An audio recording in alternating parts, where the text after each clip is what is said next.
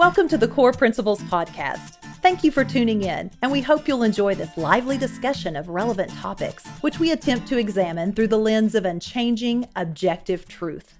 Here is the host of the Core Principles Podcast, Clay Howerton. Thank you, Suzanne. Today on Core Principles, I am pleased to welcome the Communications Director of the Kentucky Baptist Convention, Brandon Porter. How are you doing, Brandon? Doing great. Thanks so much for uh, the invitation to be with you. You bet. Well, I want to talk with you today about Sunrise Children's Services, a Kentucky organization that uh, has helped foster children for many decades. And they've been in a situation that's a little unusual lately. But before we get into that part of the discussion, I'd like our listeners to know more about you and about your organization, the Kentucky Baptist Convention. Could you share with us some of your background and the path that led you in August of 2019 to your current mm-hmm. position yeah, thank you. Um, so, so I, I, shared my childhood between um, a little town outside of Stone Mountain, Georgia, um, with Bowling Green, Kentucky. So we we transitioned um, from Georgia to Kentucky. Uh, my dad was a, a, General Motors employee for many years. We we transitioned. I tell people we moved from the Chevette to the Corvette. Uh, over the years, if folks remember the Chevette. So I grew up in, in Bowling Green and pursued uh, ministry, but also have pursued broadcasting over the years. And so I have experience in radio and television news, but I also have 22 years of uh, pastoring uh, Kentucky Baptist churches. Um, served a little bit in Alabama, but but mostly here in Kentucky, kind of in that South Central Kentucky area. And so in in July of 2018, um, the Lord allowed me to come to uh, the KBC and um, and work for the Kentucky Baptist Convention, but also for Kentucky Today, um, our our news publication there. So through through some transition, I, ended up as communications director for the KBC, and then also the editor um, of Kentucky Today. My wife Monica is also from Bowling Green. Uh, we have five kids um, that that range from 19 year old twin sons all the way down to um, an 11 year old. So um, it is a very um, very active home life as well, to say the least. So, the Kentucky Baptist Convention has affiliation with well over 2,000 churches and about three quarters of a million Christians in Kentucky. That's quite a broad reach, Brandon. How do you prioritize and focus the messages that you're responsible for as communications director? Yeah, so I think I think uh, broad would be the the word that, that we have to use there to to try to uh, not only reach into that number of of churches and, and try to come along and help them, but also into all the different regions of Kentucky. Kentucky is is just a, such an interesting state. Every community is a little bit different, and so we have to uh, really aim at at resources that help Kentucky Baptist churches reach their communities and and and reach uh, Kentucky and then reach the world for Christ. And so, you know, we, we aim broad at, things, you know, evangelism, at discipleship, at coming along to help churches grow stronger and healthier and equip the the leadership of those churches to to accomplish the, the mission that God's given them. Now, among the affiliations of the Kentucky Baptist Convention is the organization called Sunrise Children's Services. Now, they've helped foster children since, I think, 1859. That's right. Brandon, could you summarize for our listeners the overall mission of Sunrise Children's Services and the kind of impact that they have in the Commonwealth of Kentucky?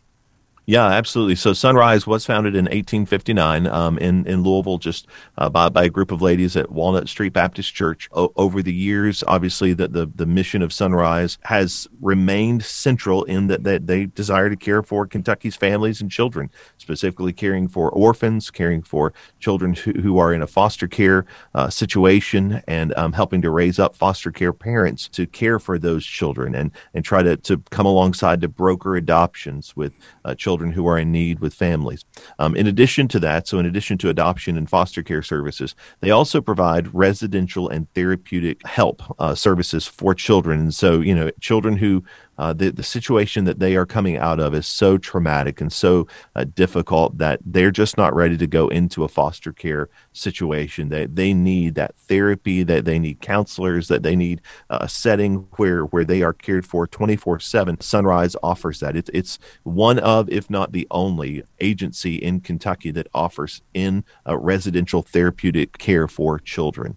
So, so that, that that's the services they offer. And then um, that they have a reach of around 1,000 children um, and families that they're working with. There are currently uh, just under 10,000 children in state care here in Kentucky.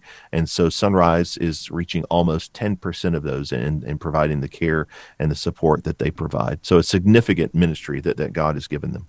Now, for several years, uh, the Commonwealth of Kentucky has supported Sunrise Children's Services financially, uh, which has greatly augmented the private support that the agency has always received. In fact, I think the Commonwealth now is more than half of mm-hmm. the fiscal basis uh, as that reach and scope of Sunrise has greatly expanded. As I understand it, the relationship between the Commonwealth of Kentucky and Sunrise Children's Services is a contractual one, and that that contract is renewed annually. Do I have that right? That's right. Um, it started. It's it's not quite 50 years old, but it started almost 50 years ago. And the state actually pursued Sunrise and asked them to partner with the state in providing this care, and, and it is based on an annual contract. Well, I'm glad that the Commonwealth recognizes the importance of what Sunrise brings to the overall youth in care situation. Mm-hmm. Uh, this year, the Commonwealth included a clause in the contract that levies a requirement that would be explicitly contrary to the Christian faith of the folks at Sunrise in that it contradicts God's word and would require Sunrise to act in conflict with God's word. And so the state contends that it is a federal government requirement. Uh, Governor Beshear, in contradistinction to his predecessors, including his father, has refused to waive that requirement in deference to religious liberty. Brandon, have I summarized that issue accurately? And what else would you have listeners understand about the, this issue that Sunrise Children's Services is currently facing? Yeah, so I would say it's mostly accurate. Maybe one piece that, that, that we need to to try to uh, come back to is that this is not the first time Sunrise has had to deal with this. That that the um, that the language uh, the, the the language that calls them to you know violate their, their, their deeply held religious beliefs has actually been in the contract for about 20 years now.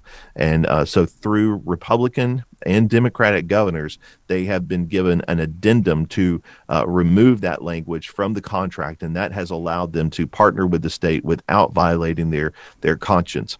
And and honestly that sounds a lot more complicated and technical than, than it is. The addendum is simply that the state and Sunrise's attorneys sit down and they mark through the portion of the contract that would cause Sunrise to have to violate their deeply held religious principles once that's marked through, then the parties are able to sign the contract. Again, that has um, happened through both Democrat and Republican. So it's not necessarily, uh, it's not been a political issue. It's been more just a policy and a principle issue. And, and Governor Beshear, uh, Andy Beshear, would it would be accurate to say that he, he is the first who has said that that because of uh, federal regulation that he didn't believe he was able to offer that addendum uh, to Sunrise. Okay, well, thank you for clarifying that. And it is important. Uh, I don't speak legalese very well, but uh, I understand that distinction. So the clause was there. Sure. The thing that's different is it hadn't been struck out yet. Okay. That's right. Now, as we discuss this matter, I want to remind listeners of something that is obvious but important. We're talking about a contract dispute of sorts, and I am not a direct party to the contract issue. Anything that I say is attributable only to myself and not to my guest, Mr. Porter. He speaks for himself, and what I say is not attributable to him. Now, there is some news out of the United States Supreme Court that should directly impact this case from my perspective as just a layperson mm-hmm. in the state. Uh, listeners should definitely stay tuned for that. But first, I want to ask you, Brandon Porter, uh, who would be most adversely impacted if the Commonwealth and Sunrise cannot renew this contract? Uh, the children who receive the services. So um, the, the children will be most adversely impacted because, uh, first of all, it will greatly curtail Sunrise's ability to provide that that res- residential therapeutic treatment, and so a, a, a, very needed resource would come off of the table. Um, uh, for for those children. And then the other piece, the way that, that children would be affected, is that children who are already in a foster care situation, who have known instability in their lives, would now be facing another transition that they would either have their foster families have to move and transition into a new agency and begin the relationship through that new agency, or perhaps even those children would have to be relocated if another agency uh, received that referral. So those children, that case was moved to a different agency, then perhaps that agency would want to move the children out of the home where they are now with the Sunrise family and move them to a new home with other parents who are working with that foster care agency. And so uh, I think that is. Uh, that that that is the the great concern is the effect that this would have on the children who have been put in a place that that was not by their own making, um, that they have been abused, they have been neglected, they have been hurt by parents, by family, and, and, it was not any fault of the children, and they they will be the ones who suffer most um, if if there is a, a you know that, that this document can't be signed and the contract can't be renewed. Well, that is important to keep the focus where the focus belongs. Uh, the mm-hmm. people at Sunrise don't do this for themselves; they do it for the children. Uh, mm-hmm. The Commonwealth uh, does not do what they do just for themselves, we hope. Sure. They, they also are involved in these things for the sake mm-hmm. of those that they uh, provide help to. So uh, it's good to have that focus. I also want to ask you, Brandon, about religious liberty and discrimination in general terms first, because people do have differing views. Mm-hmm. If we allow the government to define discrimination as relating to any refusal to embrace every view every belief, every action that anyone might choose or prefer, isn't it inevitable that we, all of us, could claim discrimination when we don't get our way? And since that is logically the inescapable consequence of government folly of defining discrimination that way, wouldn't that imperil the very religious liberty on which our country is founded? Well, I think that that is the exact case that Sunrise is trying to make. That that if you are forcing us not to discriminate against same-sex couples or about against those who would identify as LGBTQ plus when it comes to their application for employment or their desire to become foster parents. If you're forcing us not to discriminate against them, then how can it be right to discriminate against us because of our religious conviction? Uh, I think that that's that's the case that, that they're trying to make. Well, in such conflicts, I personally contend that adherence to God's unchanging truth must win against any claim of discrimination on chosen actions. And I emphasize the word actions because I want listeners to be mindful that actions are not states of being. Now, in fact, our very laws must be based on God's singular, unchanging standard for equality to have any possibility for existing. The very essence of equality is that we are all equally under the same authority and the same rules, and that those therefore necessarily come from a singular source, our Creator. He's the only one that can possibly be equally lawgiver for all. That's the basis of the United States, that the government's not the, the source. The people temporarily working in the government are not the ones who create what is right and wrong. Well, given that, uh, it is encouraging what the Supreme Court ruled just yesterday. That would have been Thursday, the 17th of June. Mm-hmm. So I want to share briefly a summary from the Associated Press and then ask you, Brandon, to comment on it. The United States Supreme Court unanimously sided with the Catholic Foster Care Agency that says their religious views prevent them from working with same sex couples as foster parents. The justices on the Supreme Court said that the city of Philadelphia, in this case, wrongly limited its contractual relationship with that group as a result of the agency's policy. Philadelphia violated the Constitution in limiting its work with the agency called Catholic Social Services, according to the court. Now, they are part of the United States, so I assume whatever federal rules Governor Beshear is referring to would apply to Pennsylvania and to Philadelphia. So the Supreme Court seems very clearly to be saying those federal rules can't cause you to violate the First Amendment. What's your take, Brandon? Right. That that's I, I would agree with that. It seems like the the uh, Supreme Court made a decision that that would affect federal law um, in that ruling of Fulton versus Philadelphia. Now, I also noted that uh, Kentucky Attorney General Daniel Cameron had a response. Uh, I want to quote briefly from what he said. Quote, this ruling unanimously upholds the religious freedoms enshrined in our Constitution as a victory for all Kentuckians and all Americans of faith. We will continue to fight to ensure the sacred liberties of our Constitution are upheld for Kentuckians and for faith based organizations. To that end, Daniel Cameron says, We urge Governor Andy Beshear to reinstate the contract with Sunrise Children's Services in light of this unanimous ruling from the nation's highest court. Sunrise must be allowed to continue serving Kentucky's children. Unquote. What would you say uh, about that, Brandon? Uh, I'd say it's consistent with what the attorney general has said for, for weeks. You know, I, I know that we interviewed him just a few weeks ago um, on Kentucky Today or for a story in Kentucky Today, and uh, he he believed that at that time, which was weeks before the decision for Fulton versus Philadelphia came out, he, he believed that Sunrise's rights were protected through the Religious Freedom Restoration Act that was passed back um, in the early 2000s and, and upheld um, here in Kentucky, I believe, in 2013. Um, so he, he believed that, that Sunrise had you know every right to stand its ground and and at the same time sign that contract uh, with the state for the state to honor those uh, deeply held religious convictions. Now, the timing of what you're talking about there, Brandon, is uh, interesting to me as a layperson again because you mentioned that for a couple of decades now, it, eh, there's actually been the clause that I mistakenly said hadn't been in there that would have required them to violate their faith, but that the amendment or addendum that allowed the state to strike that so that both parties could continue in the contractual relationship had been approved by all the previous governors until this year. Nothing changed in principle, did it? So, what, what the Beshear administration said changed was that there was uh, an executive order from uh, President Obama that kept federal funding from coming to states and organizations who would discriminate against people um, obtaining their services or being involved based on their sexual identity, gender orientation.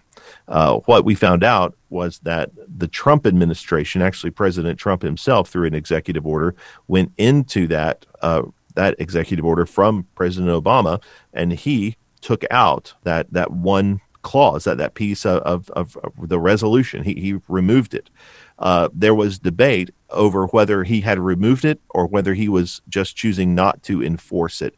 And that that's what the Beshear administration pointed to uh, back in May of this year when, when we first began talking to them and asking them about that, that they were looking into that to see if that was still enforceable. the governor was waiting on President Biden to reenact that piece of the of that executive order. Um, he believed that that was coming in August, and so um, it it looked as if uh, Sunrise had been given a, a date of June 30th to sign the contract or lose their ability to be able to partner with the state, to have children referred to them, and then receive that funding from the state. But then, in the midst of everything I've just said about the the back and forth between the, those different presidential administrations, Governor Beshear was going to extend that that deadline to September 1st while he waited on President Biden to take action. Now we have Fulton versus Philadelphia, which seems to upend all of that, and it puts in place a, a clear understanding of what federal law is, and and it seems that that it alleviates any reason that Governor Beshear could not extend this contract to Sunrise and allow them to sign it. Absolutely, as I read the summary of Fulton it says unambiguously President Trump was correct. Not that it was ever his idea, but it's a principle that applied mm-hmm. from time right. immemorial. And that whether Obama or Biden or anybody else said otherwise, the Constitution says, no, you don't. Mm-hmm. So the fact that that was nine to zero makes it pretty clear that it's not really a debatable matter. The Supreme Court justices do not tend to align with one another that closely. Mm-hmm. That that's right, I, and I think that that is the message that they they wanted to send loud and clear that they they were together on this. However, Governor Andy Beshear yesterday also made statements. Uh, I personally found them appalling and deflective of the only issue in question. He very strongly uh, expressed resentment for the adherence to God's word that Christian organizations try to have. But even he seemed to realize in the statements that the Supreme Court's ruling to uphold the First Amendment will make it ultimately impossible for him to do what he wants to do. Mm-hmm. So, Brandon, do you expect this? And I'm just asking for prognostication. You don't have uh, any crystal ball that I don't have, but uh, just your opinion. Do you expect that this overwhelming, unambiguous ruling from the United States Supreme Court will be enough to make the governor relent? I believe so. I believe it should. certainly hopeful that, that it does. Do you uh, have any idea whether that could happen in the original timeline or that they may still wait till the end of August?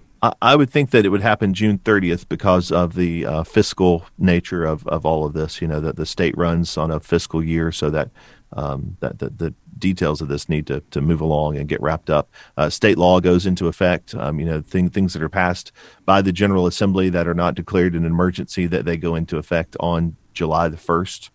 Um, so that June 30th date is significant when it comes to state government and their their action moving forward.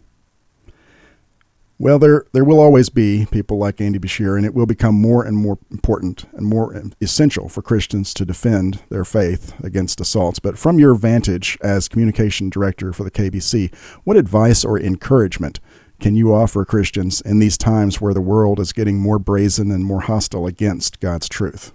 Well, I, I would first so speak speaking to Christians, I, I would first um, encourage them to be gracious, to be winsome um, in, in what they uh, in what they do and how they speak and how they represent themselves to always remember that that um, as as God's people as Christians we are called to be ambassadors for Christ.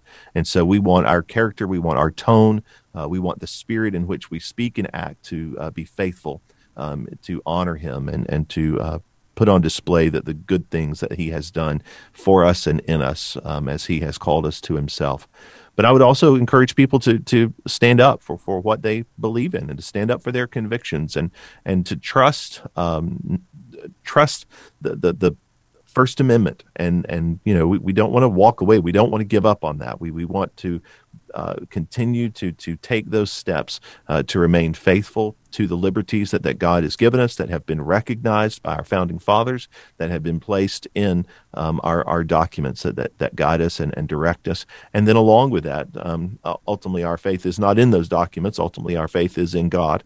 And so we, we continue to trust him and um, ask him to, to give us pure motives um, and, and uh, a pure method as we pursue going about uh, doing good for, for uh, the church, for our neighbors, for the state, for our local communities. I mean, that, you know, again, that, I think that that connects back to your question about who will be hurt most. Why is Sunrise fighting this battle? Is it so that Sunrise can continue to exist? Is it so that the name of the Kentucky Baptist Convention will continue on and and and you know be lifted high? It is not. It is for the good of those children. it, it is to care for the orphan. It's to care for those who are in need, um, as Scripture has commanded God's people to care about them, to be a voice for the voiceless, and to to care about the orphan and the, the fatherless. And so, you know, we, we want to be about pursuing um, obedience to what God has called us to.